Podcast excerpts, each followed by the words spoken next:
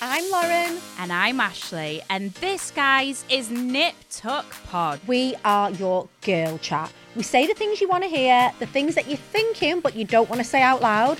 And we're all about being strong, aspirational women who basically don't give a. Uh, Lauren, anyway, if you want unfiltered chat, amazing beauty, and product recommendations, then look no further, guys. This is the podcast where you will get all of the girly chat. When you need mealtime inspiration, it's worth shopping Kroger, where you'll find over 30,000 mouthwatering choices that excite your inner foodie. And no matter what tasty choice you make, you'll enjoy our everyday low prices, plus extra ways to save, like digital coupons worth over $600 each week. You can also save up to $1 off per gallon at the pump with fuel points. More savings and more inspiring flavors make shopping Kroger worth it every time. Kroger, fresh for everyone. Fuel restrictions apply.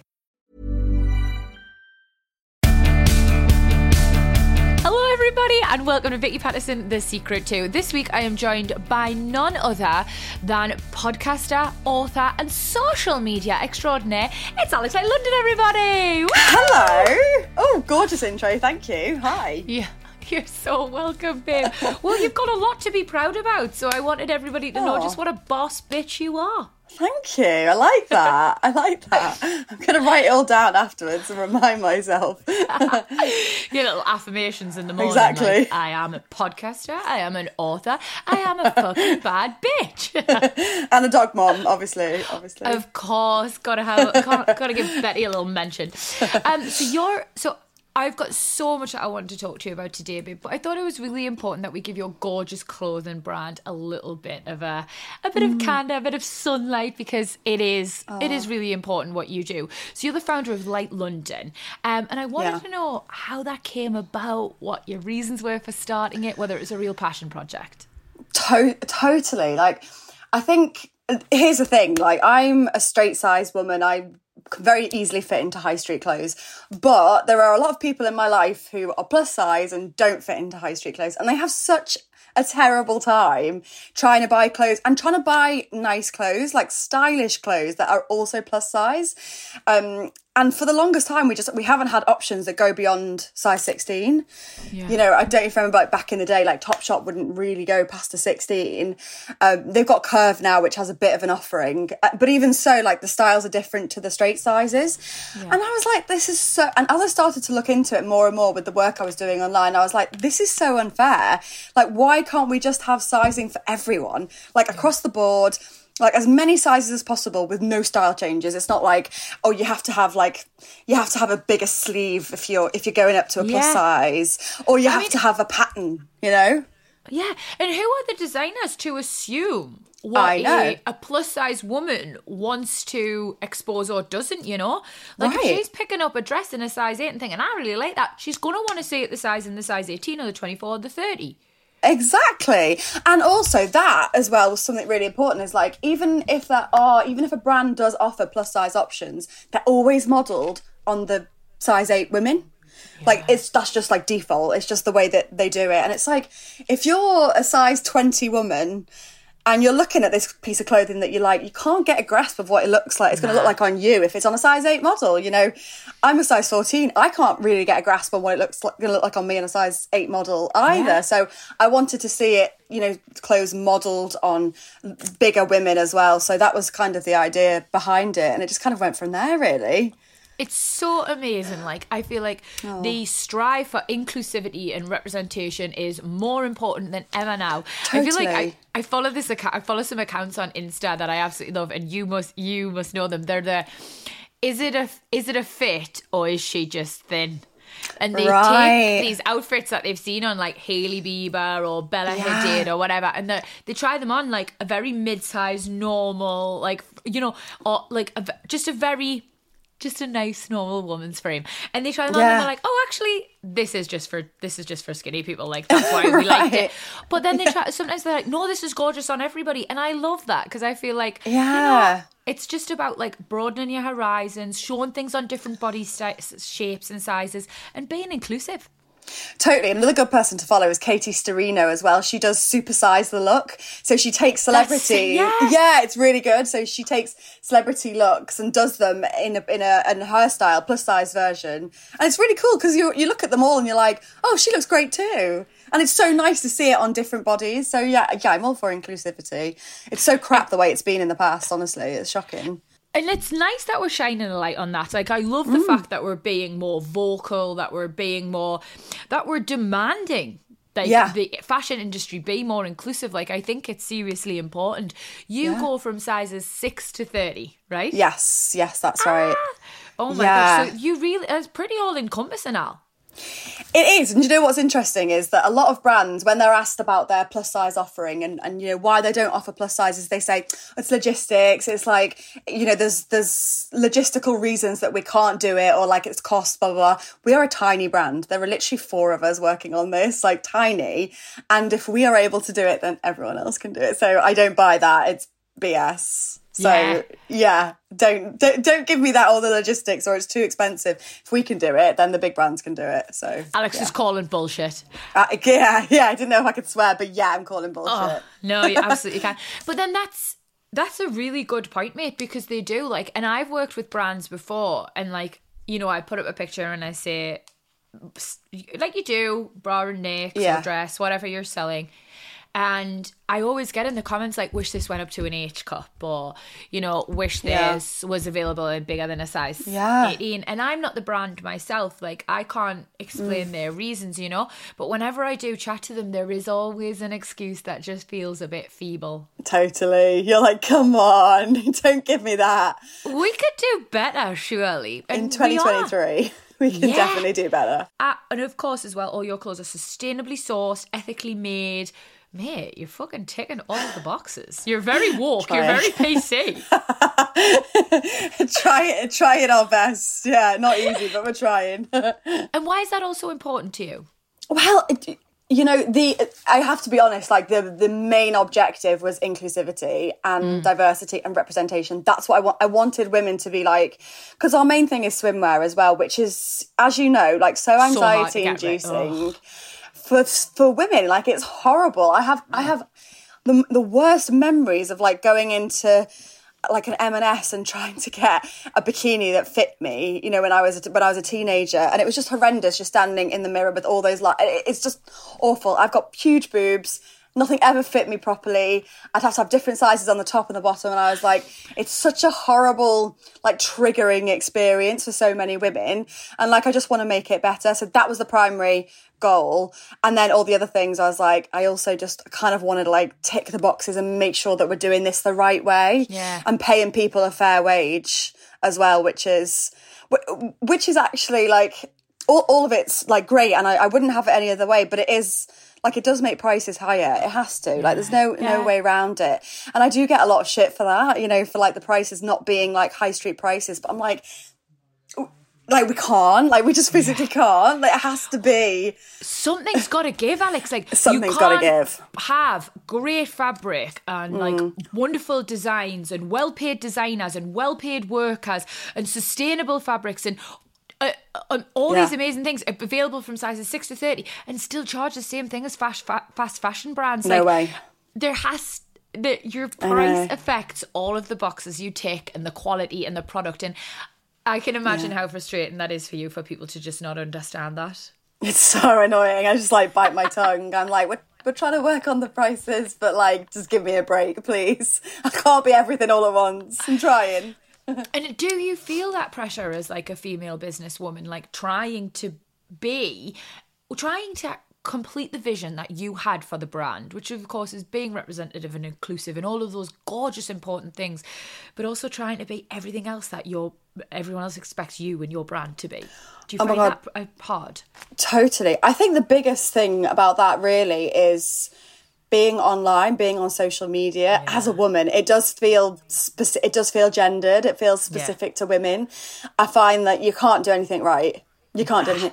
You can't do right for doing wrong. Everything you try to do that's right, people will find some issue with it. and it's really taken me a lot and i'm definitely not there yet because i am like the most sensitive person in the world i'm so Same. sensitive i'm like yeah like skin like glass and i find it really difficult but that is one thing that i've learned is that you just can't do anything right and you're never going to do anything like that's right for everyone and it's easy said than done, isn't it? You'll know as a sensitive person. Like I get stuck on this a lot and I'm like tearing my hair out and then I'm like, I just I just I've got to give myself a break. I just I do.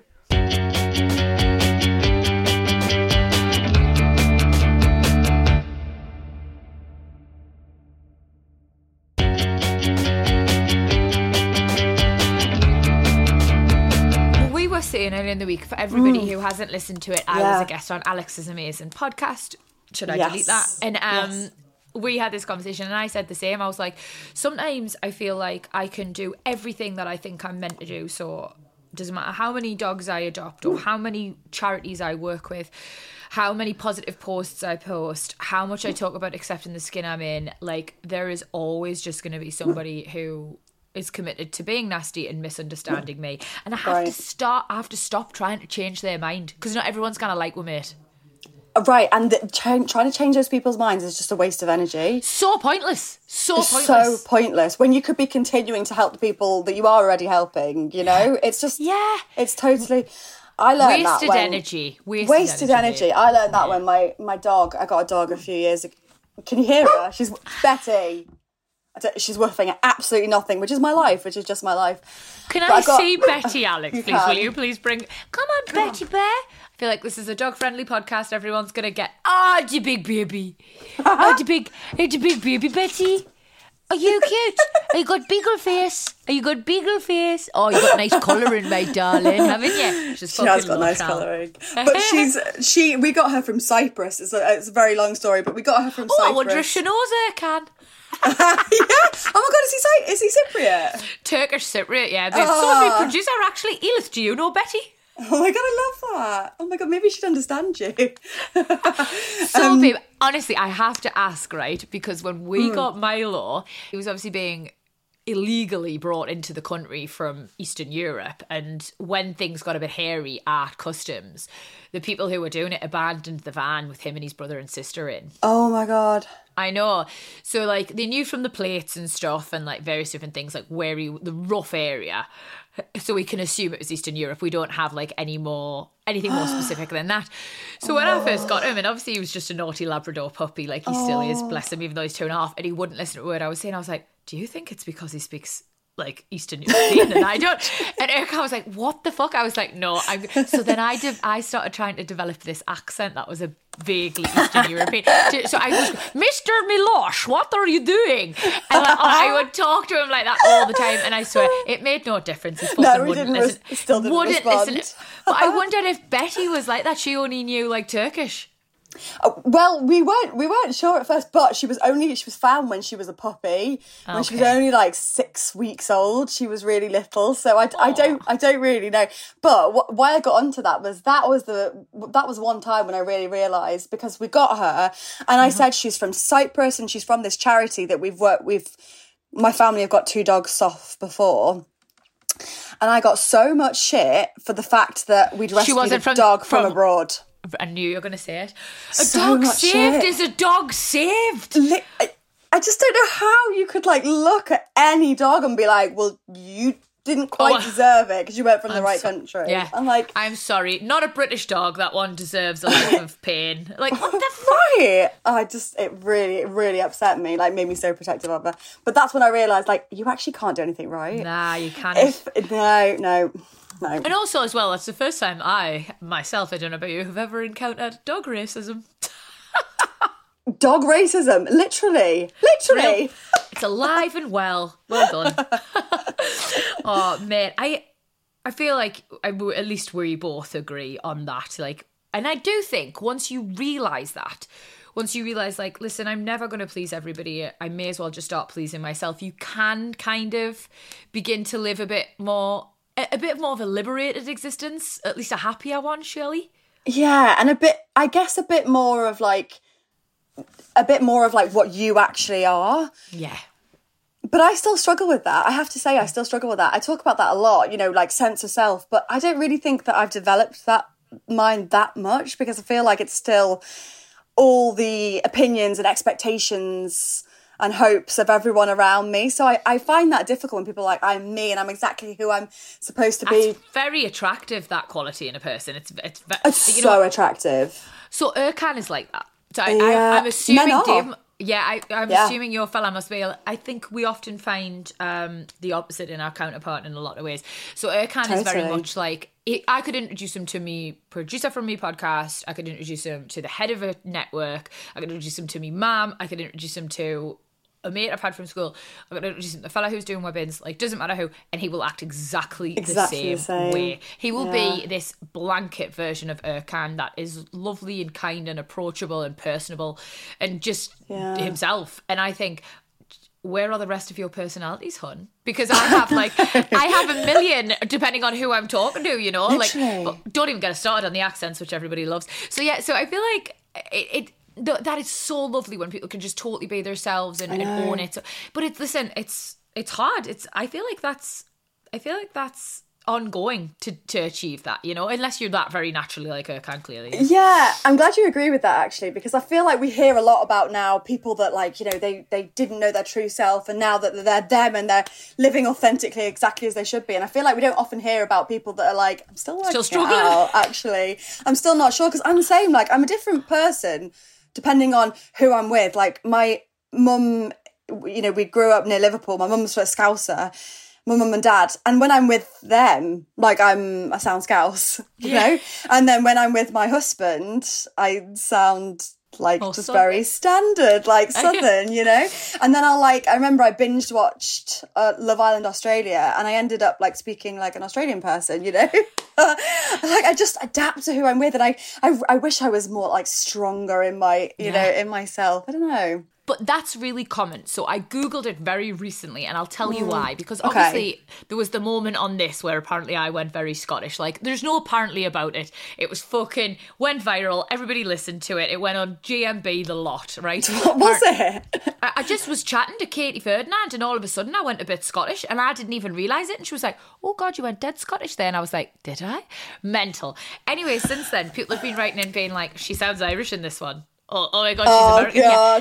I can't even work it out. So I got really panicked because I was like, "Oh well, I've obviously got Alzheimer's." That is how my brain works. I just fucking scare scaremonger myself. So I was like, "Obviously, I'm insane." Um, oh, obviously, I have like de- a, de- a degenerative disease. Anyway, I googled it, and apparently, it's very common. So when you are speaking to somebody Yeah. who who hasn't got your accent, or when you're listening listening to something, it's done so you are trying to make them feel comfortable. Is that what Like, it is? Yeah, you're and also like it's just natural when a sound hits your ear to try and almost replicate it. So it's Really? really, really normal, but it's also very common in people pleasers. Oh my god! I mean, nail on the head. Yeah, I'm Exactly. People pleaser in the world, so that makes sense. Me too, because you're like, oh, look, listen, I sound like you. Please like me. I don't know why. I don't know why so I did the Scottish one. I think maybe that's an amalgamation of people pleasing, living close to Scotland, fucking the accent being all over all of these years. But yeah, that is the reason. Is she Scottish? Who are you talking to? Nah, so that's what I'm saying. No. I don't know where that Oh, one specifically okay, okay. came from. I think I was Yeah, just that is- trying. So, sometimes I try and soften my accent because I feel like it's hard for people to understand, but it comes out a bit weird anyway. I fucking love your accent. It's the best. Yeah, I Oh. love it. I just love northern accents. I really love them. They make me just feel like homely, and I, I love it. They are. So- um, so most of the call centres are in uh, Liverpool and Newcastle for that reason. Did you know that? No, are Yeah. they? We're oh, apparently we're meant to um, elicit trust with our Oh, I love that. That's so I know. nice. so sneaky. Gorgeous. We've gone off on such Sorry, a tangent, sorry, Al. I'm yeah. so sorry. No. I wanted to ask then, obviously, because you're trying so hard with your brand to be ethically sourced, still Mm. affordable, sustainable, all the rest of it. How do you feel about the fas- fashion fashion industry? difficult. This is a Yeah. difficult one. It's difficult because fast fashion is obviously a lot cheaper. It's a lot more affordable, and especially for like people who have little kids and Yeah. they're constantly going out of their cl- clothes, constantly got to get new clothes. And I know that like a lot of a lot of people I speak to online is like Primark is just absolute game changer for them because they can buy all their kids stuff in Primark and buy it at a really good price.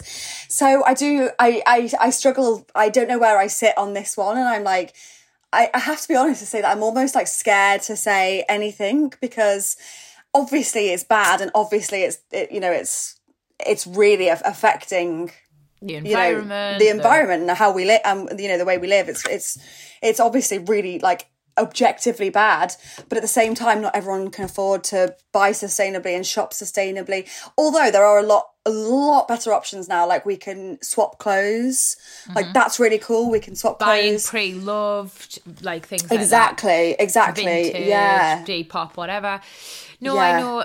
There are being huge changes and movements made within like this like Mm. the fashion space and the industry in general. But i do agree with you like it's a very complicated like one to take a firm stance on because we all want better things for the environment. Jesus christ like i love polar bears. Nobody wants to see them go hungry or the ice caps Right. melt. But the fact is like for some people because of the cost of living things like shopping in primark buying in places where fast fashion you know that's all their options are so i do get it it's a hard one to answer especially it's a hard one but i do think not wanting you've- to incur anybody's wrath yeah, but I, I do think I'll say like as a bottom line, I do think that if you can do something, it's good to do something. Yeah. And if you do have the means to, you know, shop more sustainable. Or just to buy, well, I mean, just to buy pre-loved, like you said, vintage is amazing. My sister gets all of my nephew's clothes on there, and it's like good. super affordable. So I do think there are options now, and I think that if you can do something, definitely you should do something. Yeah. i agree mate it's been mm. absolutely lovely talking to you in part one i can't wait for part two I'll see you there.